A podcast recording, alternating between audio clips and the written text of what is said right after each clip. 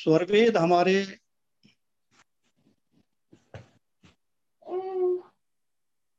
सिद्धांत का ग्रंथ है और इसकी रचना मेरे पास सदगुरु सदाफल देव जी महाराज ने सत्रह साल की तपस्या के बाद शून्य शिखर में वो काउंट नहीं करते रचना की है ठीक है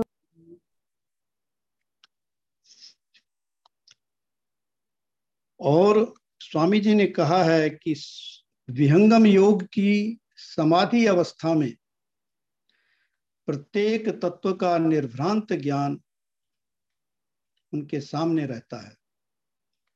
और सदगुरु प्रभु ने अपने स्वरवेद में लिखा है कि पूर्ण रूप में जानता, ब्रह्म वक्ष विस्तार।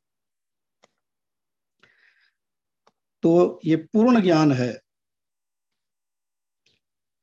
और इसके आधार पर सदगुरु प्रभु ने लिखा है कि कुंडलनी स्थिर रहे, दंड ऊपरी भाग, फन सो सुषमन रंध्र को बंद किए रहला। कुंडलनी क्या है? ये हमारी रीढ़ से तीन, साढ़े तीन लपेटा देकर के और दसम द्वार में जो विवर है, जिसके द्वारा, जिस विवर से आत्मा इस शरीर में प्रवेश कर गई, उसके बाद उस विवर को ये कुंडलनी अपने फन से बंद कर देती तो कुंडलनी स्थिर रहे दंड ऊपरी भाग। फन सो सुषमन रंध्र को बंद किए रहला। और इस कुंडलनी को जब तक खोलेंगे नहीं, तब तक अक्षर का प्रकाश आत्मा को नहीं मिलता है। और वह अज्ञान के अंदर ही भटकता रहता है। इसीलिए कुंडलनी खुलने का बहुत बड़ा महत्व है। हठ योगी इसको कितने बहुत समय तक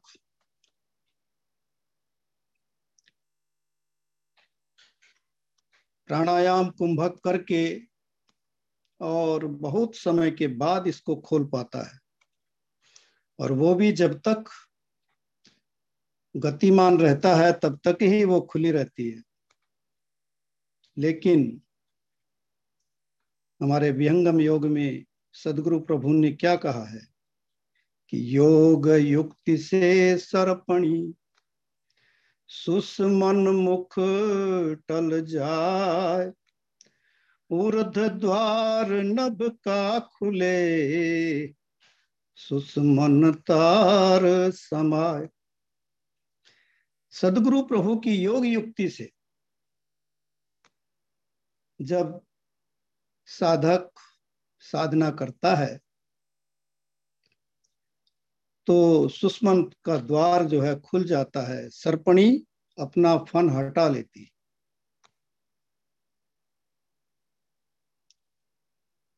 मकर तार सुषमन लगी, उलटे गगन द्वार दिव मंडल छूलन परे। साधक संधि आधार, धारक संधि आधार। और सुषमना में जो मकर तार लगा हुआ है, वो उलट के गगन द्वार को चला जाता है। और धारक आत्मा जो है दीव मंडल में झूला झूलती है। इस तरह के का वर्णन जो है, सदगुरु प्रभु ने अपने स्वरवेद में किया है और ऐसा ये क्या आ गया इसमें?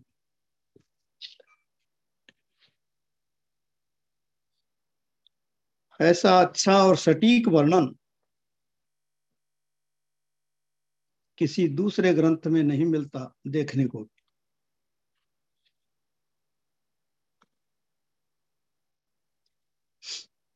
एक बार हमारे स्वामी जी, बड़े स्वामी जी गए थे मथुरा,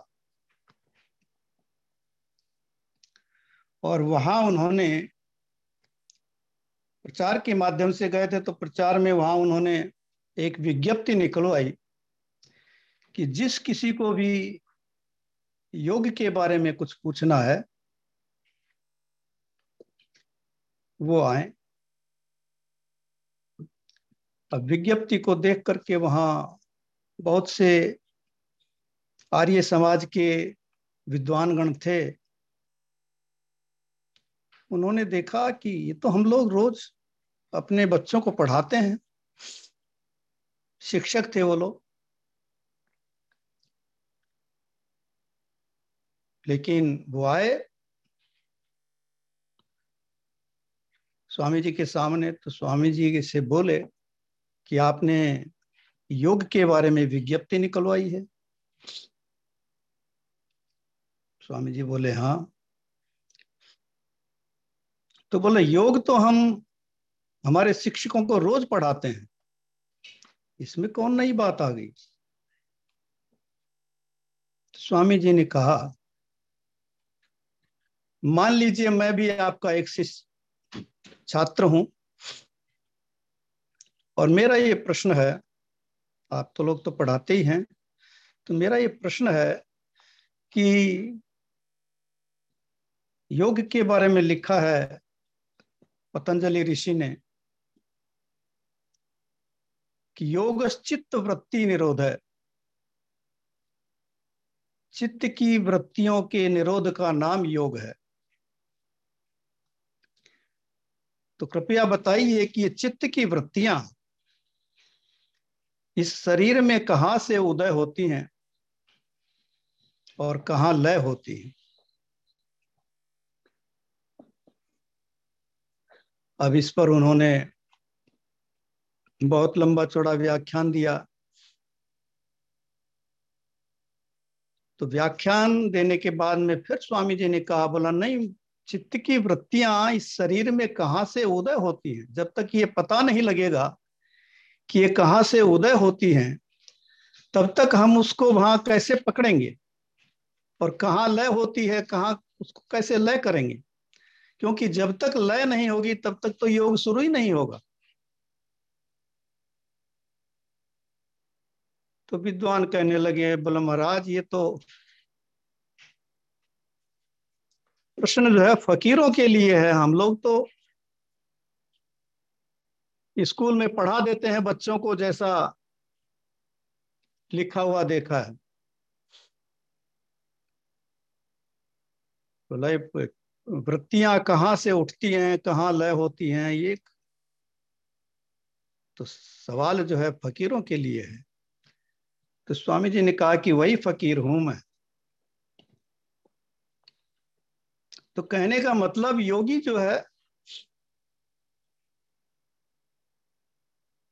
आंतरिक प्रत्येक स्थिति को देखते हुए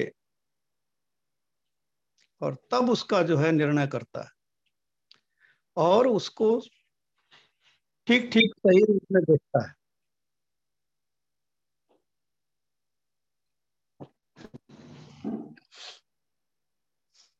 तो फिर वो जो है शांत हो गए। तो कहने का मतलब यही है, अरे भाई, कुंडलनी स्थिर रहे, दंड ऊपरी भाग, फनसो सुषमन रंध्र को बंद किए रहला। इसलिए स्वामी जी ने अपने ग्रंथ में ऐसा उसका सटीक वर्णन किया है, कुंडली कहाँ पर है? कैसे है? और वो कैसे मार्ग छोड़ती है?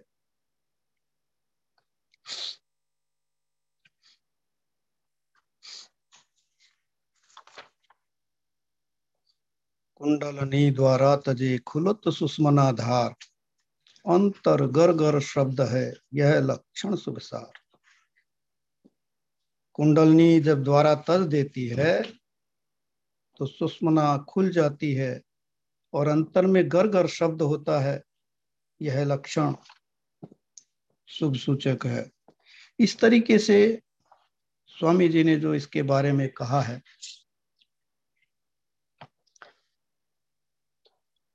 मेरे ख्याल से कुंडलनी का इतना ही वर्णन सफिशियंट है।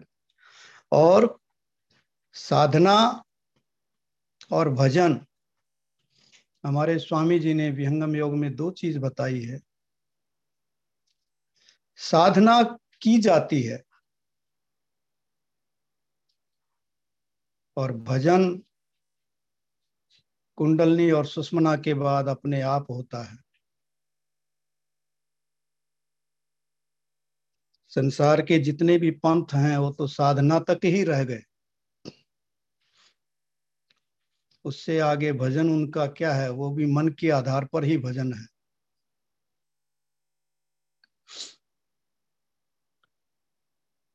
लेकिन भजन की स्थिति अलग है। इस बारे में हमारे स्वामी जी ने जो है बताया है, भजन होता क्या है?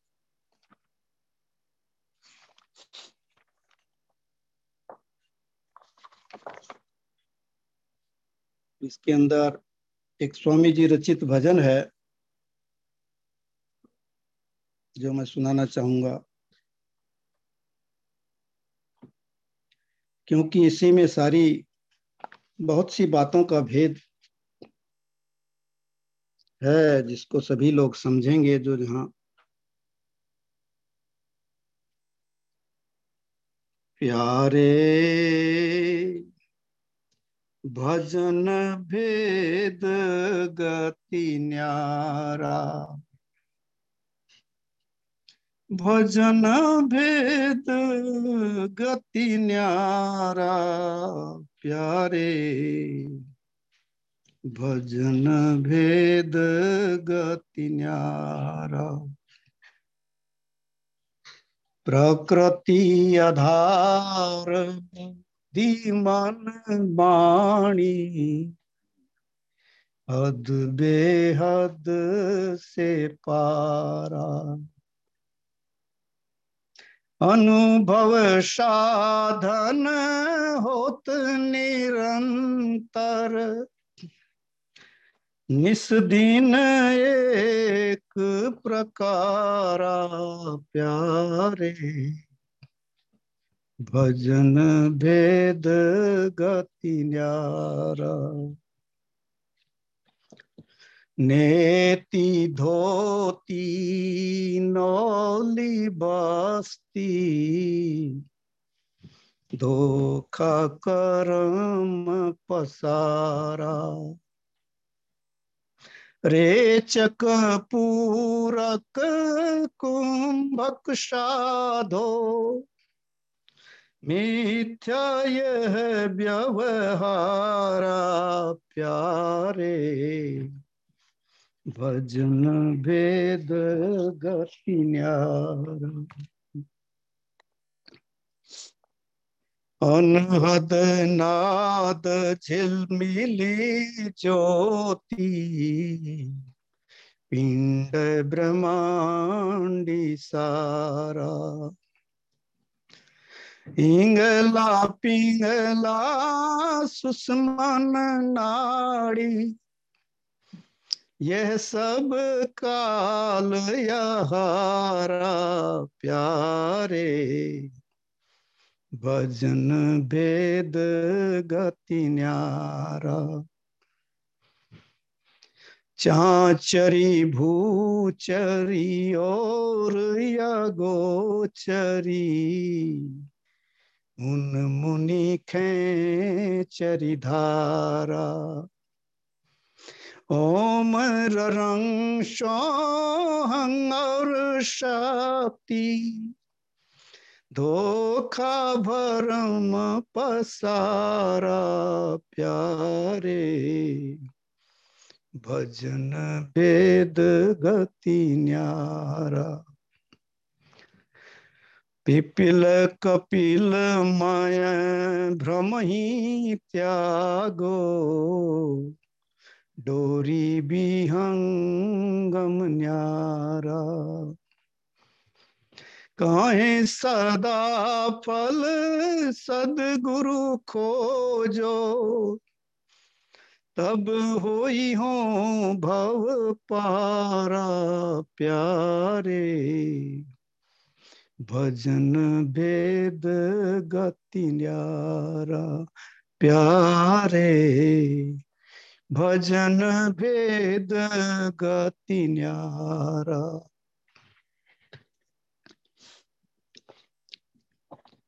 इस भजन में स्वामी जी ने सारी स्थिति क्लियर कर दी है। प्रकृति, आधार, बुद्धि, मन, वाणी, हद और बेहद। इसके पार में भजन है? अनुभव साधन होत निरंतर, निस्दिन एक प्रकार।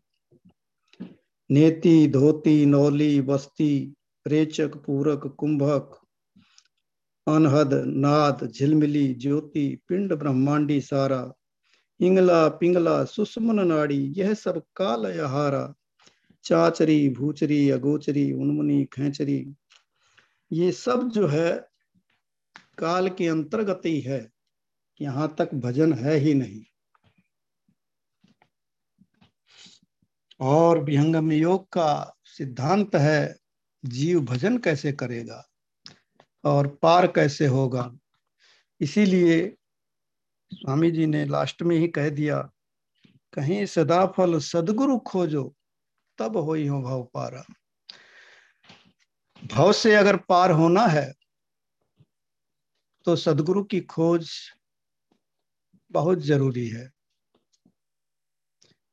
क्योंकि सदगुरु ही एकमात्र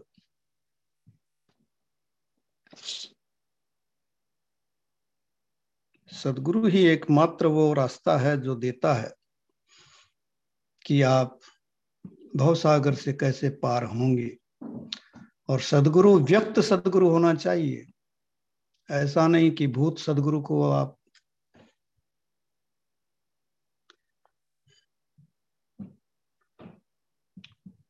कहावत है कि गुरु गोविंद दो खड़े, काके लागो पाए। बलिहारी गुरु आपने गोविंद दियो बताए संतवाणी यही कहती है कि बिना गुरु के प्रभु मिलने वाला नहीं है। और हमारे स्वामी जी ने तो स्वरवेद में यही भी कहा है कि परमेश्वर जीव साथ है, अमित काल गए बीत। जीव त्रिताप छूटा नहीं, बिन सदगुरु मह प्रीत। तो जब तक सदगुरु मिलेगा नहीं, आप प्रीति करेंगे भी कैसे? और जब तक सदगुरु मिलेगा नहीं, आप परमात्मा को पहचानेंगे भी कैसे? ये बड़े अलौकिक प्रश्न हैं, जिन पर अध्यात्म क्षेत्र के अनुयायियों को ध्यान देना चाहिए, क्योंकि ये जीव आया है भजन करने के लिए ही। आए थे हरि भजन को, ओटन लगे कपास। तो ऐसा करने से फ़ायदा नहीं। भजन करने का रास्ता प्राप्त करने के लिए सदगुरु की खोज करें।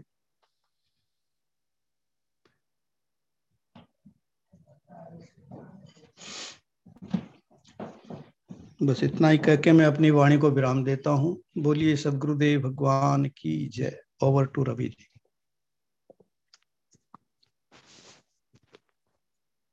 बहुत बहुत धन्यवाद श्याम अंकल जी। आपके संस्मरण और भजन के लिए।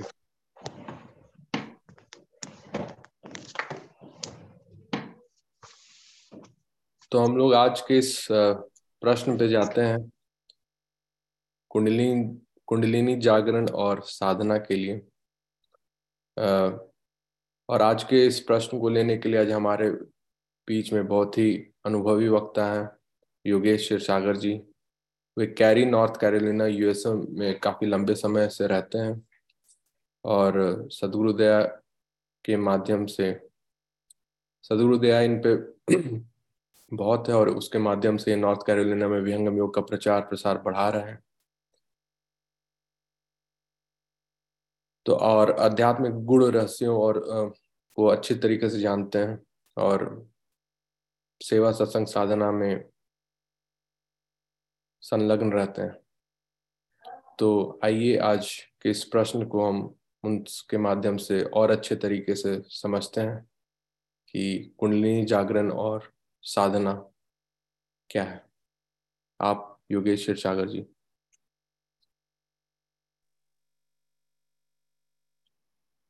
अखण्डमण्डलाकारम् व्याप्तं येन चराचरम्। तत्पदं दर्शितं येन। तस्मै श्रीगुरुवे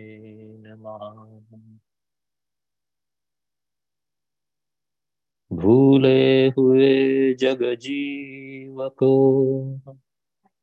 निज घर दे पहुँचा।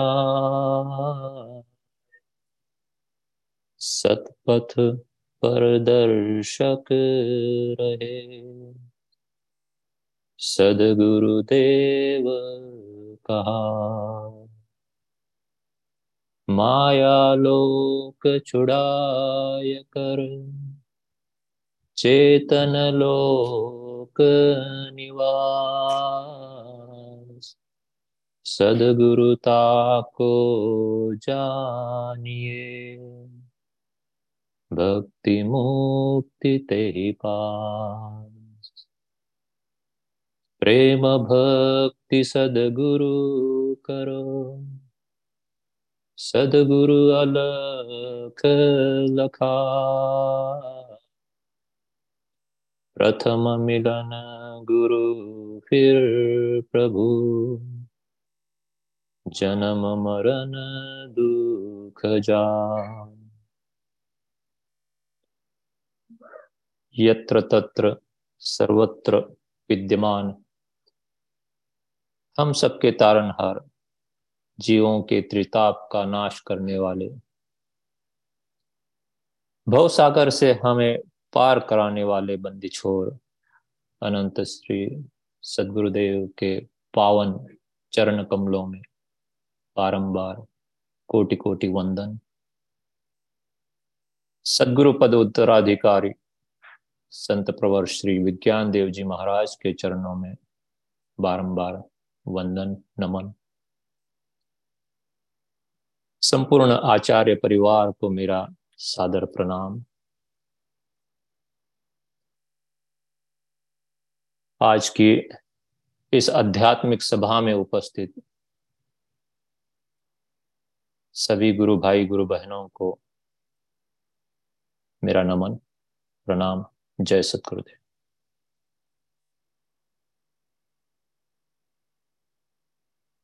बहुत बहुत धन्यवाद रवि जी, आपने आज इस गंभीर रहस्यमय गहन गुड़ विषय पर मुझे अपने विचार व्यक्त करने का अवसर प्रदान किया।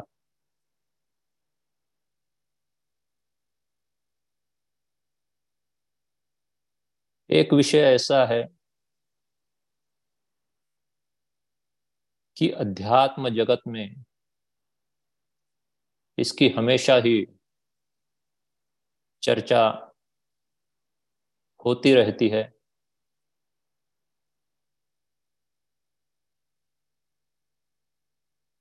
जिन्हें भी किसी अध्यात्म की,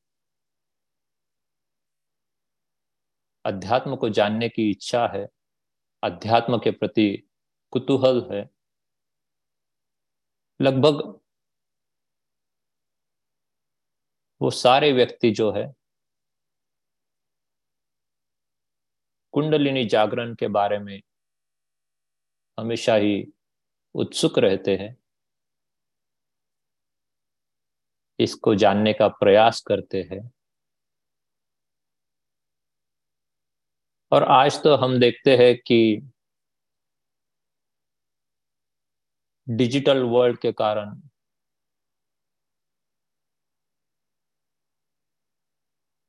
कई सारे लोग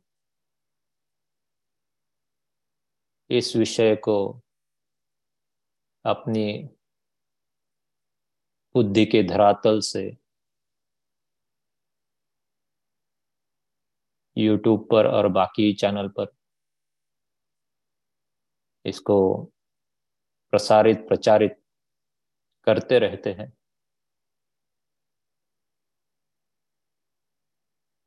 ऐसे में किसी भी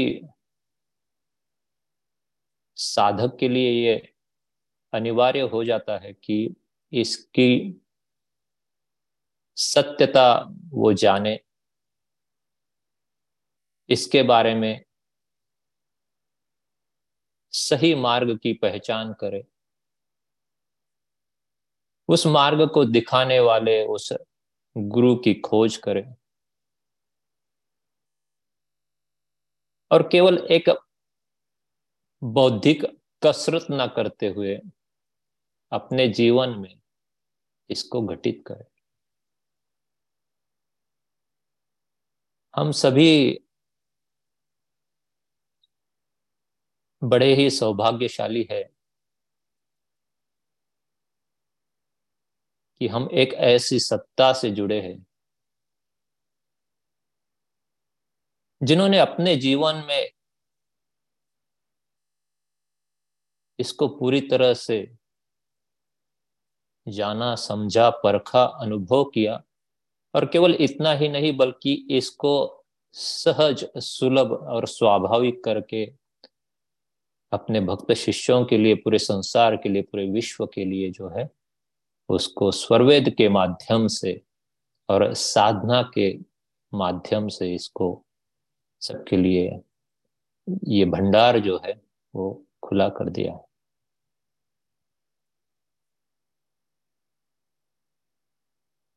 हमारे ज्येष्ठ अनुभवी साधक आदरणीय राधेश्याम अंकल जी ने जो संस्मरण बताया बड़े स्वामी जी का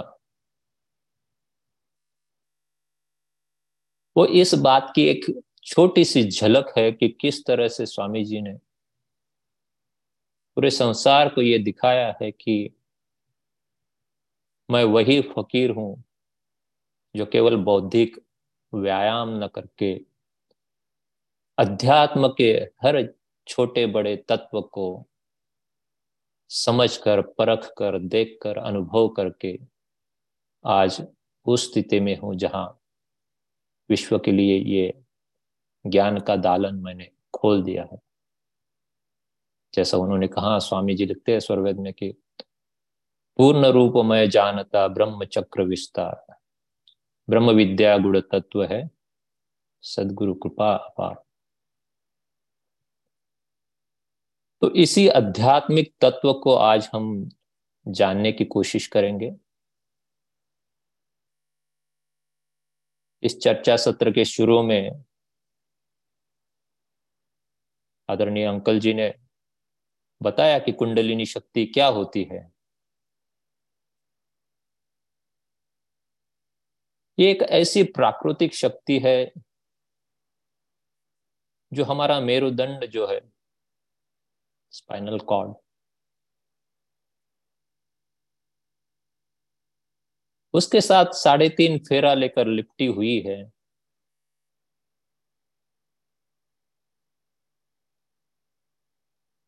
और जो हमारा प्रकृति का अंतिम द्वार है, जिसे हम दशम द्वार कहते हैं, ब्रह्म द्वार कहते हैं, सुष्मन द्वार कहते हैं, उस सुष्मन द्वार को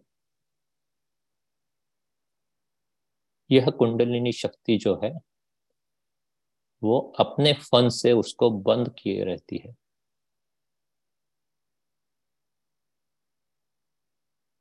और क्योंकि ये शक्ति सर्व सामान्य व्यक्ति में सोई हुई रहती है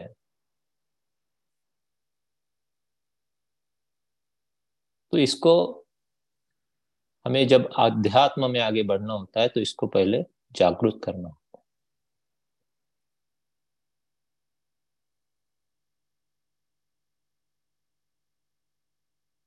तो इसमें हमने कहा कि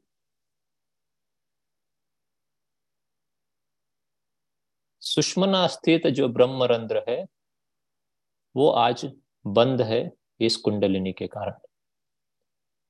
तो यह सुषमना क्या है? कठोपनिषद में चर्चा आती है, आचार्य यम नचिकेत को जब आत्मा के बारे में ज्ञान प्रदान करते हैं। तब वो नचिकेता को बताते हैं कि इस हृदय से 101 नाड़ियाँ निकलती है, जिसमें से 100 नाड़ियाँ जो है, वो अर्ध की ओर जाती है, बल्कि एक जो नाड़ी होती है, वो ऊर्ध्व की तरफ़ जाती है, कपाल विवर होकर अपने प्रदेश को जाती है। उसी नाड़ी को क्या कहते हैं? सुषमना नाड़ी कहते हैं। यही वो नाड़ी है जिसके अंदर आत्मा का निवास होता है।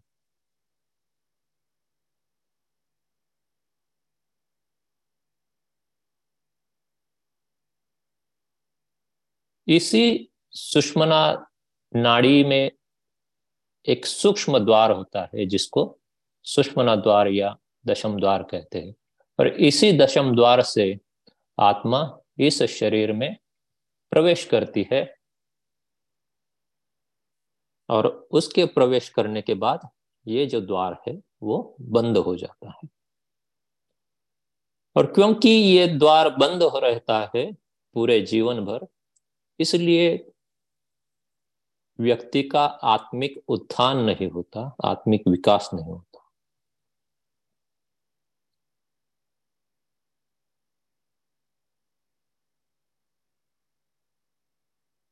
इस दशम द्वार को ये प्राकृतिक शक्ति कुंडलिनी अपने फन से बंद करती, करके रखती है, जिसके कारण वह शक्ति हमारी आत्मा की जो चेतन शक्ति है, उसके विकास में एक रुकावट बन जाती है। यह शक्ति जो है, वो हमारी चेतन शक्ति का विकास नहीं होने देती, उसको प्रकृति में रोक कर रखती है।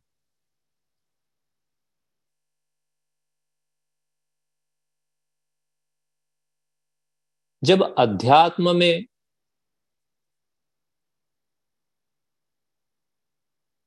हम अपना विकास हम अपनी प्रगति करना चाहते हैं, तब आत्मा की चेतना का ऊर्ध्व विकास होना अत्यावश्यक होता है। और जब तक इस कुंडलिनी का जागरण नहीं हो जाता, जब तक ये सोई हुई शक्ति जागृत नहीं होती, और जब तक ये कुंडलिनी अपना फन उस दशम द्वार से नहीं हटाती, तब तक हमारी आत्म चेतना जो है, वो प्रकृति में ही प्रकृति से ही घिरी हुई रहती है प्रकृति में ही अटक कर रह जाती है और हम जो है, वो जन्म और मृत्यु के चक्र में फंसे रहते हैं।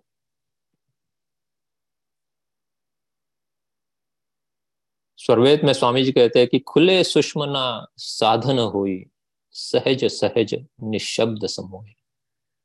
बिना सुषमना साधन दंभा, भटकी रहे जग प्राकृत रंभा। बड़े सुंदरता से स्वामी जी ने यहाँ पर कुंडलिनी जागरण का और उस सुष्मन द्वार का खुलने का महत्व बताया है। इसके भाष्य में वर्तमान आचार्य श्री कहते हैं कि बिना सुषमना के खुले सुषमन प्रवाह जब तक न हो जाए, तब तक यह कहना अथवा समझना कि मैं अध्यात्म मार्ग का साधन कर रहा हूँ, पाखंड मात्र है। देखिए कितने स्पष्टता से स्वामी जी ने यहाँ लिखा है कि जब तक ये नहीं खुल जाता, जब तक हमारा सुषमन प्रवाह नहीं हो जाता, तब तक अगर हम ये समझे कि हमारा अध्यात्म का साधन हो रहा है ये एक क्या है? आडंबर है, ये एक हमारी गलत फहमी है। ये बिल्कुल भी वास्तविक साधन नहीं है। स्वामी जी आगे कहते हैं कि क्योंकि सुषमन मार्ग के खुले बिना आत्मचेतना प्रकृति के घेरे में ही भटकती रहती है और उस चेतन परमात्मा का साक्षात्कार नहीं हो पाता। अतः वह साधक लक्ष्य को नहीं प्राप्त कर जन्म जन्मांतर तक विविध प्रकार के साधनों को करता हुआ भी एक भटके हुए यात्री की तरह अपने गंतव्य स्थान तक नहीं पहुँचने के कारण दुख एवं चिंता से ग्रस्त रहता है। उसके सारे प्रयास निरर्थक होते हैं। अतः सच्चे गुरु की खोज कर सुष्मन प्रवाह की गुप्त प्रक्रिया को जाने तथा प्रकृति का द्वार खोलकर चेतन तत्व को प्राप्त करे यही उपदेश है। बड़ी सुंदरता से, बड़ी स्पष्टता से स्वामी जी ने इस अध्यात्म की एक विशेष पायदान स्पेशल माइलस्टोन जिसे हम कह सकते हैं, उसकी चर्चा स्वामी जी ने इस दोहे के भाष्य के दरमियान की है। और इसीलिए हम कुंडलिनी की चर्चा अध्यात्म में लगातार करते आए हैं, अगर आप देखते हैं अध्यात्म, किसी भी अध्यात्मक सदग्रंथ को तो उसमें कुंडलिनी की चर्चा हुई है और अक्सर आगे भी होती रहेगी। तो फिर इस कुंडलिनी का जागरण हम किस तरह से की करें? इसको जागृत करने की प्रक्रिया क्या है? इसके क्या अलग अलग मार्ग है? जिसके माध्यम से हम इस सोई हुई शक्ति को जगाएँ और परमात्मा को प्राप्त करें। यहाँ पर एक बात समझना अत्यावश्यक है कि कुंडलिनी जागरण होने का अर्थ ये नहीं है कि हमें ईश्वर की प्राप्ति हो गई। कई आप कई लोगों को सुनेंगे जो स्वयं को इस अध्यात्म में, इस कुंडलिनी के विषय में अनुभवी कहते, जानते या समझते हैं। उनसे आप कई बार ये सुनेंगे कि कुंडलिनी जागरण अध्यात्म का अंतिम छोर है, लेकिन वो गलत है। वो अनुभव से परे है। कहने का तात्पर्य, वो सही अनुभव नहीं है, या ऐसे लोग जो है वो सही मायने में इसका अनुभव नहीं किए हैं। क्योंकि कुंडलिनी जागरण जो है, वो परमात्मा प्राप्ति के मार्ग में आने वाला एक मील का पत्थर है। जब तक कुंडलिनी का जागरण नहीं होगा, तब तक हम अध्यात्म में उस दिशा में आगे नहीं बढ़ेंगे, जिस दिशा में फिर आगे चलकर हमें ईश्वर की प्राप्ति हो जाए। इसलिए बिना कुंडलिनी जागरण के हम परमात्मा प्राप्ति, हमारे जीवन का सर्वोच्च लक्ष्य प्राप्त नहीं कर सकते। परंतु जब कुंडलिनी जागरण होता है तो तुरंत हमें परमात्मा मिल जाता है, ये बात सही नहीं है। उसके आगे हमारी चेतन पथ की साधना शुरू होती है। उसके आगे विहंगम योग की महापथ की वो साधना आगे सदगुरु प्रकाश में आगे बढ़ती है। तो जैसे अंकल जी ने भी बताया कि विविध प्रकार से विविध योग साधना में कुंडलिनी जागरण की विधि बताई गई है। जैसे हट योग में कुंभ करके प्राणों को रोककर प्राणिक शक्ति से या फिर अलग अलग प्रकार के बंद करने से, जैसे महाबंध हो मूल बंध हो, जालंधर बंद हो अलग अलग प्रकार के बंद का उपयोग करके, उसका आसन करके हम कुंडलिनी को एक प्रकार से फोर्सफुली जो है, उसको जागृत कर देते हैं, अपना दशम द्वार खोल देते हैं।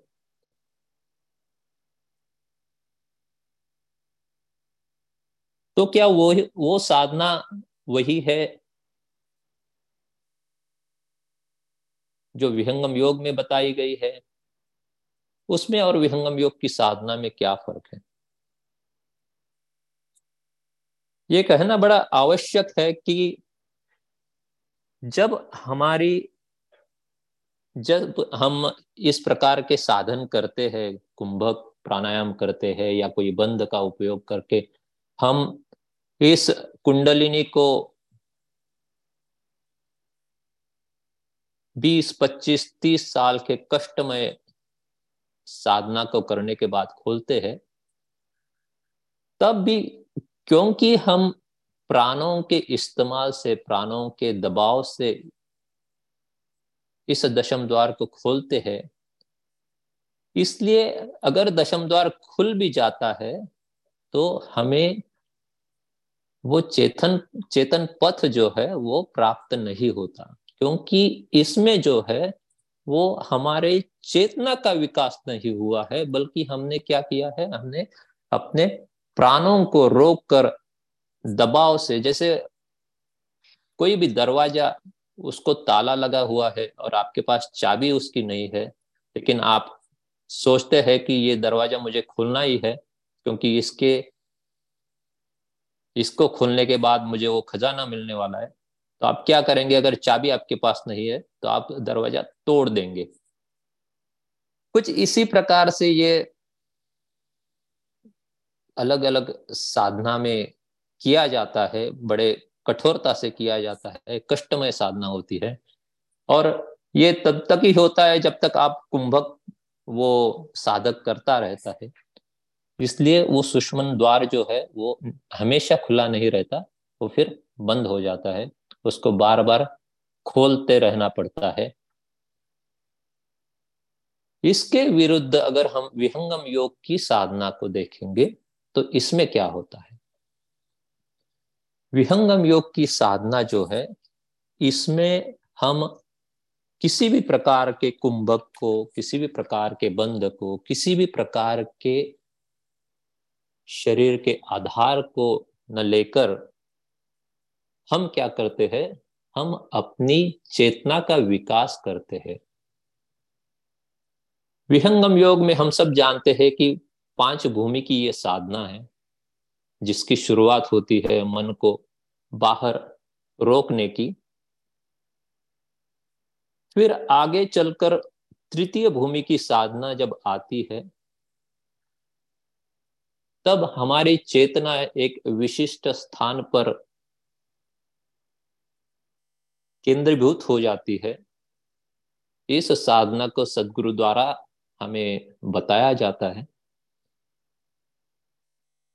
और इसमें हमारी जो चेतना है, वो वहाँ पर दशम द्वार पर पहुँच जाती है।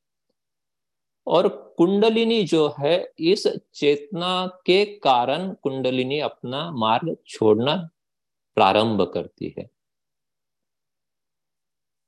बारंबार हमारी चेतना जो है, उस कुंडलिनी शक्ति से टकराती है, उस दशम द्वार पर टकराती है और फिर जो कुंडलिनी जो है, वो अपना फन हटा लेती है और हमारा दशम द्वार खुल जाता है।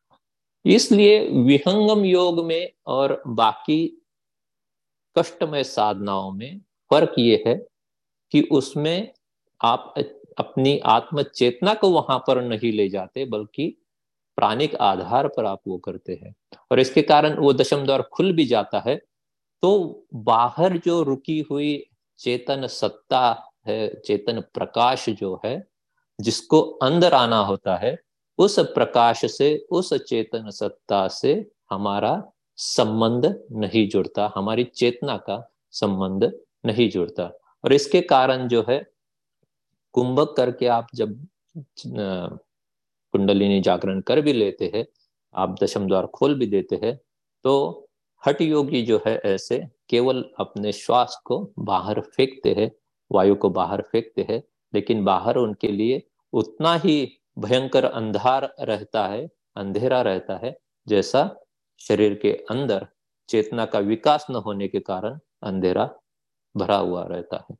इसी के बारे में स्वामी जी कहते हैं कि कुंभक बंधना एको लागे, आप ही आप कुंडली जागे। और आगे स्वामी जी कहते हैं कि दशम द्वार पर ताड़ी लागी, रहे निरंतर चेतन जागी। निरंतर जो है, हमारी जब उस तृतीय भूमि की साधना साधक करता है सदगुरु प्रकाश में, तब हमारी चेतना निरंतर उस कुंडलिनी से टकराती है और जो है, वो धीरे धीरे धीरे धीरे कुंडलिनी जागरण जो है, वो स्थिति उस साधक की जीवन में आने लगती है।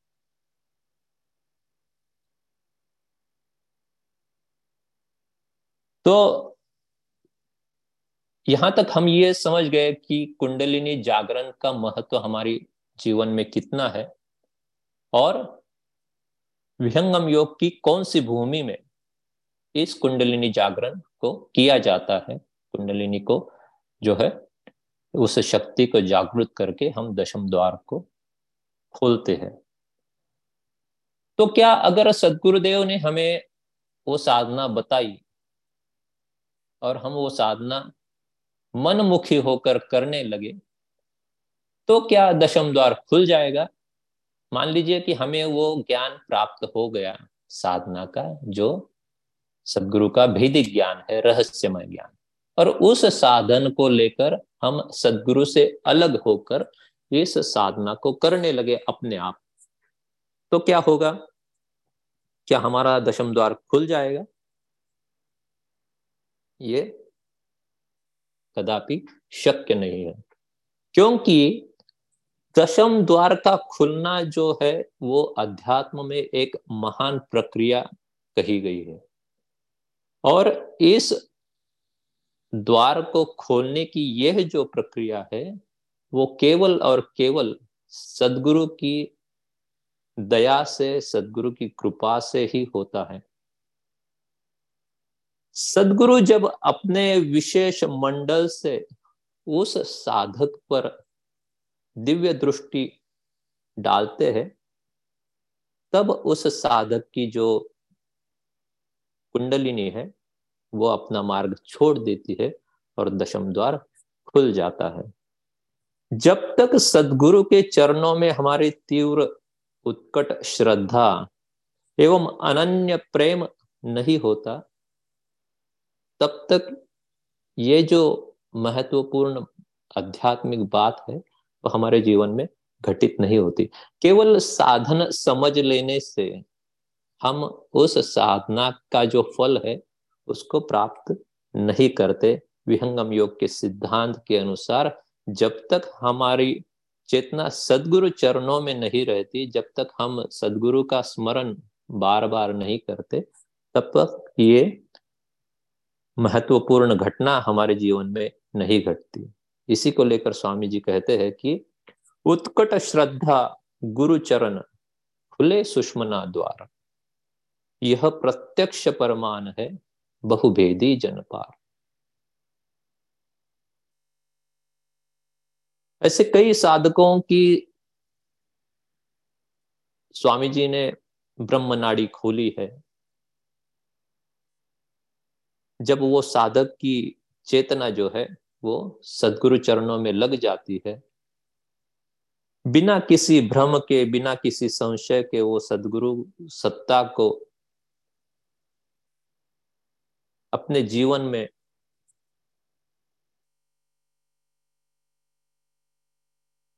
एकाकार कर लेता है, तब सदगुरु का दिव्यावलोकन होता है उस साधक पर। और उस अधिकारी साधक में ये घटना घटित हो जाती है, उसका दशम द्वार खुल जाता है।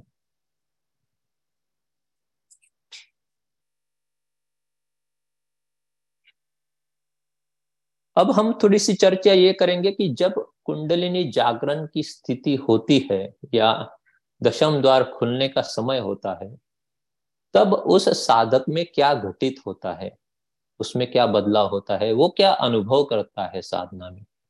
देखिए, विहंगम योग की यही विशेषता है कि विहंगम योग में सदगुरुदेव ने केवल स्वयं अनुभव नहीं किया है, बल्कि उसको अपने भक्त शिष्यों को अनुभव कराने की शक्ति भी उन्होंने अपने पास रखी है।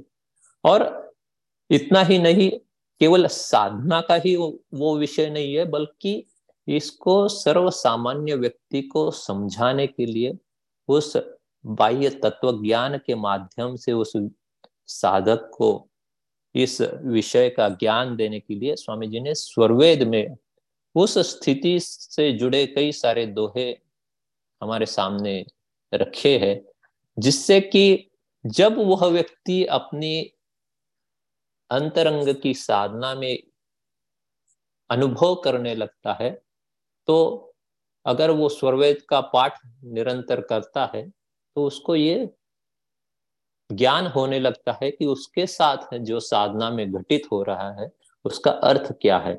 और इसीलिए स्वरवेद का निरंतर पाठ होना आवश्यक है, क्योंकि उससे हमें इस बात का तत्व ज्ञान अच्छे से समझ में आता है। इसी को लेकर स्वामी जी एक जगह कहते हैं कि जब तृतीय भूमि की साधना करते करते। एक समय उस भूमि में शब्द प्रकट होता है और जब शब्द में ही उस साधक की आत्मचेतना, चंद्र चकोरवत दृढ़ और अविचल हो जाती है, तब क्या होने लगता है? तब उसकी आत्मचेतना का संबंध उस ब्रह्म शक्ति से होने लगता है, जो ब्रह्म शक्ति अब तक जो है, वो बाहर रुकी हुई थी और आत्मा तक उसका संबंध नहीं हो पा रहा था। उसकी जो प्रभा है, उसका जो प्रकाश है, वो आत्मा तक नहीं पहुँच रहा था, क्योंकि हमारा दशम द्वार जो है, वो बंद था कुंडलिनी के कारण। जैसे ही साधक की चेतना वहाँ पर लगती है, वो शब्दाकार होती है, तब जो है, वो सब अक्षर ब्रह्म से उसकी चेतना का संबंध होने लगता है और उस वक्त जो है, उसके शरीर में जोरों का कंप होने लगता है। उसके शरीर में, उसके हृदय में, उसके सिर में, उसके प्राण में एक खिंचाव महसूस होने लगता है। ये जो अवस्था होती है, इसको सुष्मन प्रवाह की प्रारंभिक अवस्था कही जाती है। इसका अर्थ ये होता है कि अब जो है, उस साधक की कुंडलिनी जागरण का जो है, प्रक्रिया शुरू हो गई। दशम द्वार खुलने की प्रक्रिया शुरू हो गई और वो जो चेतना है, वो बाहर रुकी हुई अक्षर ब्रह्म की शक्ति जो है, उससे वो अब संबंध प्रस्तापित करने लगी। ये जो स्थिति है, बड़ी गंभीर, बड़ी आनंदमय ऐसी स्थिति होती है। लेकिन स्वामी जी यहाँ पर एक ज़रूर बात कहते हैं कि ऐसी जब अवस्था होती है, तब नियमित रूप से सेवा, सत्संग और साधना साधक को करनी होती है। और स्वामी जी आगे भी विशेष करके लिखते हैं कि सुष्मन प्रवाह के कंप प्रारंभ होने पर साधक जो है सावधानी पूर्वक नित्य नियमित ढंग से साधनारत रहे। उस समय सदगुरु में विशेष प्रेम और खिंचाव होता है। इस सेवा सत्संग से यत्न पूर्वक उत्तरोत्तर रुद्धिशील वो साधक करता रहे। किसी भी प्रकार से साधना में आलस्य, प्रमाद नहीं होना चाहिए। और वो क्या करे? सदैव जो है, सदगुरु का ध्यान करता रहे। जब ऐसी अवस्था होती है, तब क्या होता है कि सदगुरुदेव, जैसा मैंने पूर्व में कहा कि सदगुरुदेव जो है, वो अपनी विशेष मंडल से, अपनी दिव्य दृष्टि जो है, वो साधक पर डालते हैं और सुषमन द्वार खुल जाता है, कुंडलिनी टल जाती है। अब क्या होता है? अब जो है, उस ब्रह्म का प्रकाश जो है, सुषमना के माध्यम से आत्मा तक और सारे शरीर में प्रकाशित हो जाता है। जैसे ही ये ब्रह्म प्रभा का उदय हो जाता है। जैसे ही ये अक्षर की ब्रह्म की शक्ति जो है, वो सुषमना में प्रवाहित होने लगती है तो हमारे शरीर के अंदर जो अष्ट चक्र है, जो अब तक जो है, वो उनका मुख जो था, वो नीचे की ओर था, अर्ध की ओर था। वो जैसे ही कमल प्र, सूर्य प्रकाश से खिल जाता है वैसे ही यहाँ पर दशमन द्वार खुलते ही वो ब्रह्म के प्रकाश में ये सारे के सारे अष्ट चक्र जो है वो एक ही साथ ऊर्ध्वमुख होकर खिल जाते हैं और हमारा पूरा शरीर जो है वो ब्रह्म प्रभा से ओतप्रोत हो जाता है। और तब जो है हमारे आत्मा को फिर धीरे धीरे जो है वो ब्रह्म शक्ति जो ब्रह्मधार जो है वो आत्मा में प्रवाहित होने लगती है। इसी को सुष्मन प्रवाह किया कहा जाता है। इसी इन्हीं ये सारी जो संपूर्ण जो प्रक्रिया है, इसका वर्णन स्वामी जी ने बड़े सुंदरता से अलग अलग जगह पर स्वरवेद में किया है। स्वामी जी कहते हैं कि शिर प्राण चेतन हृदय खींचे, भाव शुभ लक्षण मिले। जब ऐसा खींचा, उस साधक को अनुभव होने लगता है तो उसको ये समझ लेना चाहिए कि ये जो है, ये लक्षण जो दिख रहे हैं, साधना में ये क्या है, बहुत ही शुभ लक्षण है और इससे उसको मतलब किसी भी प्रकार से चिंतित नहीं होना चाहिए। आगे स्वामी जी लिखते हैं कि महापथ सुषमन खुले, गतिकंप दोनों तन हिले हरास जड़न, विकास चेतन, गगन आसन बांधियो, मार्ग पूर्ण गुरु दयामय, योग अनुभव साधियो। तो जैसे ये सुषमन प्रवाह की प्रक्रिया शुरू हो जाती है तो क्या होता है कि हमारा जो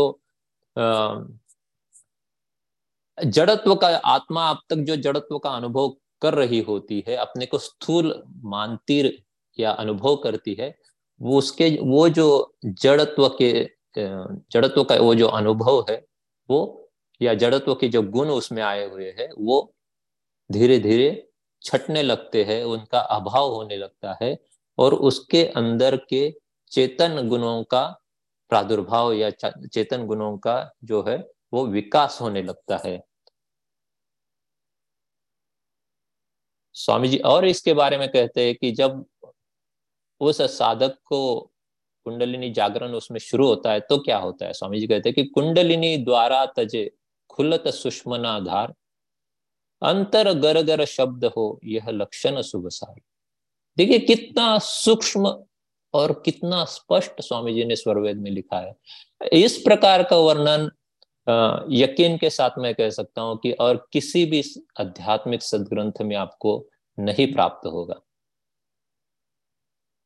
तो जब हम स्वरवेद लिखते हैं, जब हम स्वरवेद पढ़ते हैं या हम जब विहंगम योग से जुड़ जाते हैं तो इसका एक विशेष महत्व इसी के कारण है क्योंकि यहाँ पर केवल एक तात्विक चर्चा नहीं है, केवल एक बौद्धिक चर्चा, तर्क वितर्क नहीं है, बल्कि यहाँ पर जो है, वो एक संपूर्ण अनुभव ही स्वामी जी ने इस स्वरवेद के माध्यम से विश्व के सारे मानव मात्र के लिए उधेल कर रख दिया है। और इसलिए जो है, विहंगम योग अपने आप में एक विशेष है, अपने आप में एक अद्वितीय है। और हम अक्सर ही कहता हूँ मैं कि हम सारे जो है, बहुत ही बहुत ही सौभाग्यशाली है कि हम ऐसे सत्ता से जुड़े हैं। और क्या क्या होता है विहंगम योग की इस तृतीय भूमि की साधना में जब सुषमन द्वार खुलने की प्रक्रिया हो रही होती है, तब स्वामी जी एक जगह कहते हैं कि इंगला पिंगला काल कुछ भेद बंद न्यूनाधि तब ही सुषमन खुलती है, योग रहस्य सुसाधि। हम सबने अब तक इन शब्दों को सुना होगा कि हमारे दो जो नासिका छिद्र है बाया और दाया, इनको हम इडा या इंगला कहते हैं और दाई नासिका छिद्र को हम पिंगला कहते हैं। और इनके मध्य से जो है, वो तीसरी जो नाड़ी जाती है, उसको सुषमना नाड़ी कहते हैं। तो जब सुषमन खुलने की स्थिति होती है, तब क्या होता है? अब तक जो है, हम सब जानते हैं, सर्वसाधारण मनुष्य की अवस्था में हम या तो बाह्य नासिका छिद्र से या दाएँ नासिका छिद्र से हम श्वासोश्वास सर्वसाधारण व्यक्ति करता रहता है। क्योंकि हमारी जो है सुषमना नाड़ी जो है वो सुषुप्ति अवस्था में है शांत है, सोई हुई है। जब योग साधना से हम, हमारी चेतना का विकास होता है, तब क्या होता है कि जब सुषमन खुलने का समय आता है तो कम ज़्यादा होता हुआ ये जो श्वासोश्वास है इन दो नाड़ियों के बीच से होता है वो आ, कम ज़्यादा होने लगता है। और धीरे धीरे जो है आपका श्वास आपका प्राण जो है वो सुषमना में प्रवेश कर जाता है। तो इसी बात को स्वामी जी यहाँ पर इस दोहे के माध्यम से हमें समझा रहे हैं। अब जब कुंडलिनी टल जाती है, तब शरीर में क्या अनुभव होता है? स्वामी जी लिखते हैं कि कुंडलिनी के टलत में शेष कंप भू आए। धरनी धसी नीचे चली, मेरु कंप ठहराए।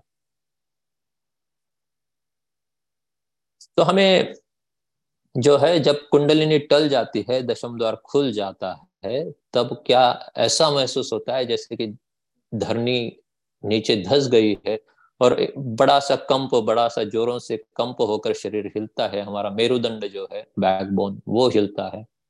उसी की चर्चा स्वामी जी यहाँ स्पष्ट रूप से यहाँ लिखते हैं। फिर आगे कहते हैं कि मेरु कंप के होते ही, मेरु कंप के होते ही सागर शब्द अपार। दशो दिशा मोती झरे, हीरा लाल संवार। जैसे ही मेरु कंप होता है, दशम द्वार खुल जाता है तो सुषमन प्रवाह धीरे धीरे शुरू हो जाता है। उस अक्षर के ब्रह्म के माध्यम से परमात्मा का ही ईश्वरीय धार जो है, वो धीरे धीरे आत्मा तक पहुँचने लगती है। तो इस तरीके से विहंगम योग की जो साधना है, वो साधना सरल है। उसमें किसी भी प्रकार का कष्टमय साधन आपको नहीं करना होता है। इसमें जो साधना बताई जाती है, वो गुरु विधान से बताई जाती है। और जब आपकी हमारी श्रद्धा उस गुरु चरण में रहती है तो सहज ही रूप में इतनी बड़ी जो घटना है, मनुष्य जीवन में सबसे महत्वपूर्ण घटना परमेश्वर प्राप्ति के पूर्व में जो होती है, वो इस कुंडलिनी जागरण की होती है। स्वामी जी अक्सर अपनी अमृतवाणी में कहते हैं कि अगर इस जन्म में दशम द्वार अगर हमारा नहीं खुला तो ये मान लीजिए कि हमारा जो जीवन है, वो व्यर्थ चला गया। और इसीलिए बिना समय गवाए हमें जो है, वो तुरंत जो है, सदगुरु चरण का आधार लेना चाहिए। और उसमें जब श्रद्धा हमारी बढ़ती रहेगी तो इसी जन्म में ये जो महत्वपूर्ण घटना है, वो हमारे आत्मा के साथ घटेगी। ताकि हमारा जो सर्वोच्च लक्ष्य है, वो आगे हमें जाकर प्राप्त हो जाए। मैं एक छोटा सा संस्मरण बताकर आज की इस चर्चा को विराम देना चाहूँगा। तो जब बड़े स्वामी जी अपने अंतिम समय में आचार्य श्री प्रथम जी को उत्तराधिकारी का पद बहाल करते हैं और उनको त्रिकालज्ञ होने की बात बताते हैं और कई सारे उनकी उन्हें आचार्य श्री प्रथम जी के आने वाले पंद्रह वर्ष में, पंद्रह वर्ष के कार्यकाल में क्या होने वाला है, उसकी बातें बताते हैं। तो उसी चर्चा के दौरान बड़े स्वामी जी एक जगह कहते हैं कि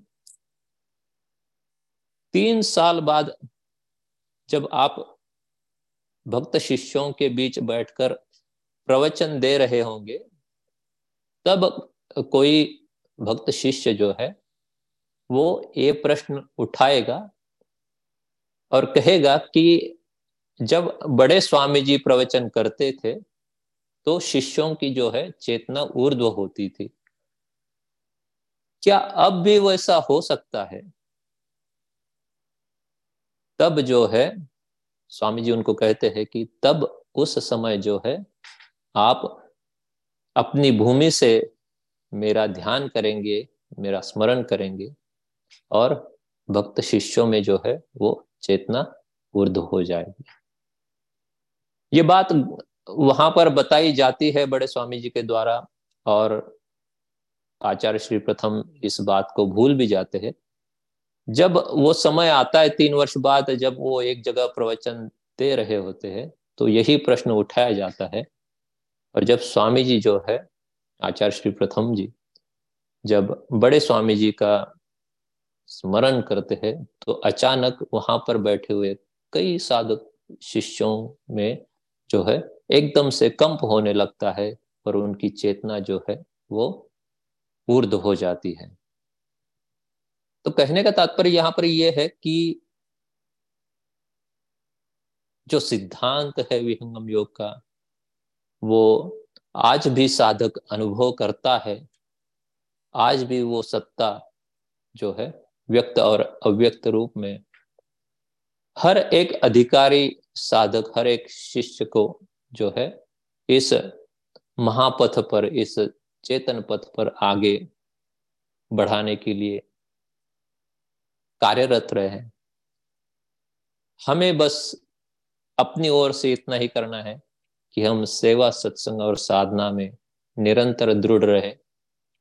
उस चरणों के प्रति प्रेम और श्रद्धा रहे और फिर अपनी चेतना का विकास करना और पल में अलख लखाना उस सत्ता के हाथ में है और वो सत्ता वह जानती है।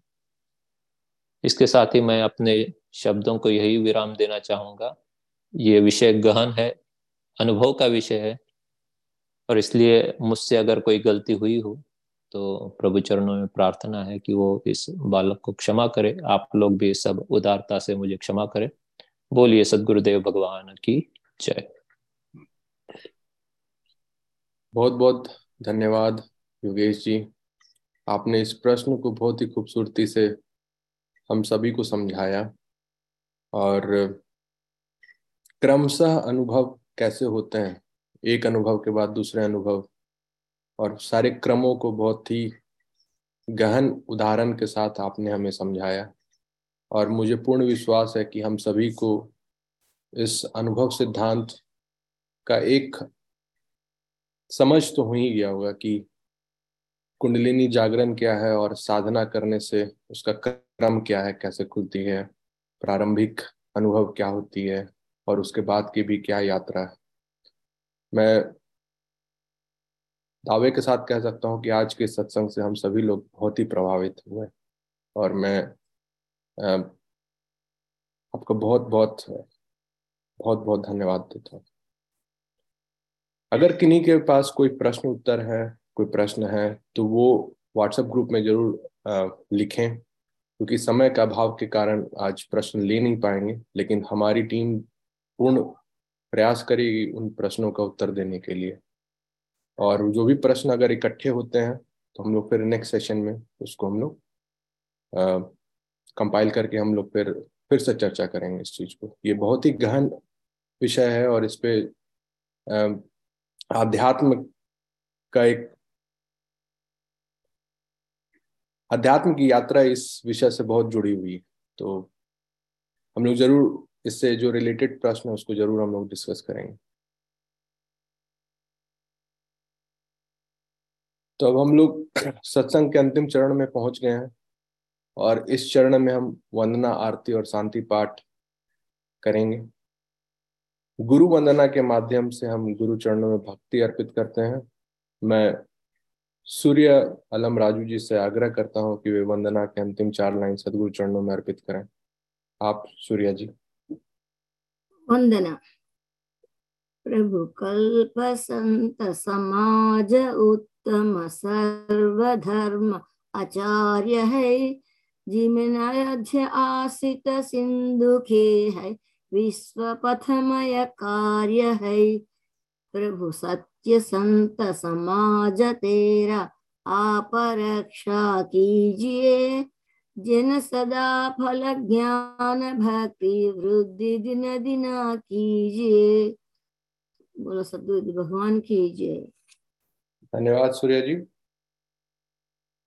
आरती के माध्यम से हम संशय को दूर करने की मांग करते हैं और सदगुरु चरणों में अपने आप को समर्पित करते हैं। सूर्या जी से आग्रह है कि वे आरती के अंतिम चार लाइन से सदगुरु चरणों में अर्पित करें। एवं आप सभी श्रोतागणों से आग्रह है कि वो अपने अपने स्थान ग्रहण स्थान पर खड़े हो जाए आरती के लिए।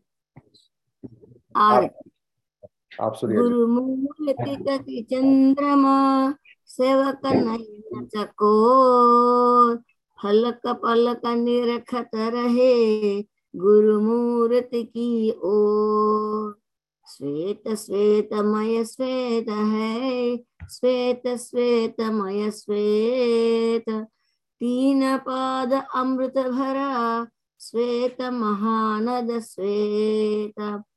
अष्ट चक्र सब शून्य परा, धर अधरा के पार।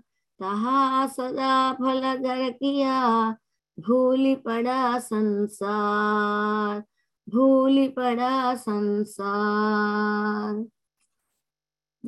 भगवत भगवान की जय। जय। धन्यवाद सूर्या जी।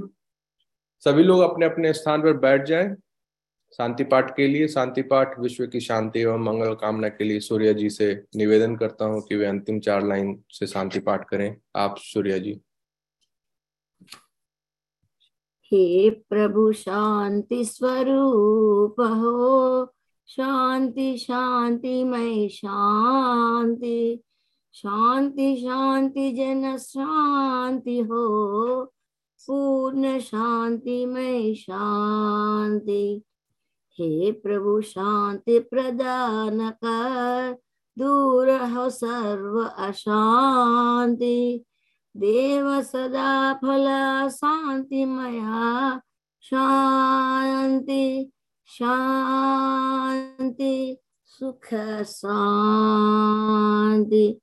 सदगुरुदेव भगवान की जय। जय। धन्यवाद सूर्या जी। आपने बड़े ही सुंदर, भावपूर्ण वाणी से वंदना, आरती एवं शांति पाठ से सत्संग को समापन की ओर ले गए। आपका बहुत बहुत धन्यवाद।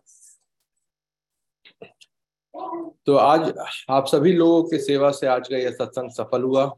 आज हमने सीखा कुंडलिनी जागरण क्या है और साधना से कैसे उसे प्राप्त किया जा सकता है। सदगुरु कृपा के माध्यम से मैं आज के वक्ता श्री राधेश्याम अंकल जी को और योगेश सिरसागर जी को विशेष रूप से धन्यवाद देना चाहता हूँ, जिनके अनुभव से और जिनके वक्तव्य से आज हमें एक दिशा मिली और हमें ये समझ में आया कि कुंडलिनी जागरण क्या होती है, जो कि एक बहुत ही गुड़ रहस्य विषय है और काफ़ी लोग सिर्फ़ नाम जानते हैं इसके अंदर के भेद को बहुत दूर दूर तक किन्हीं ने अनु- अनुभव भी नहीं किया होगा। तो मैं आशा करता हूँ कि आज की इस रिकॉर्डिंग को अगर जो लोग नहीं सुन पाए तो ज़रूर सुने और सीखें इससे और समझें।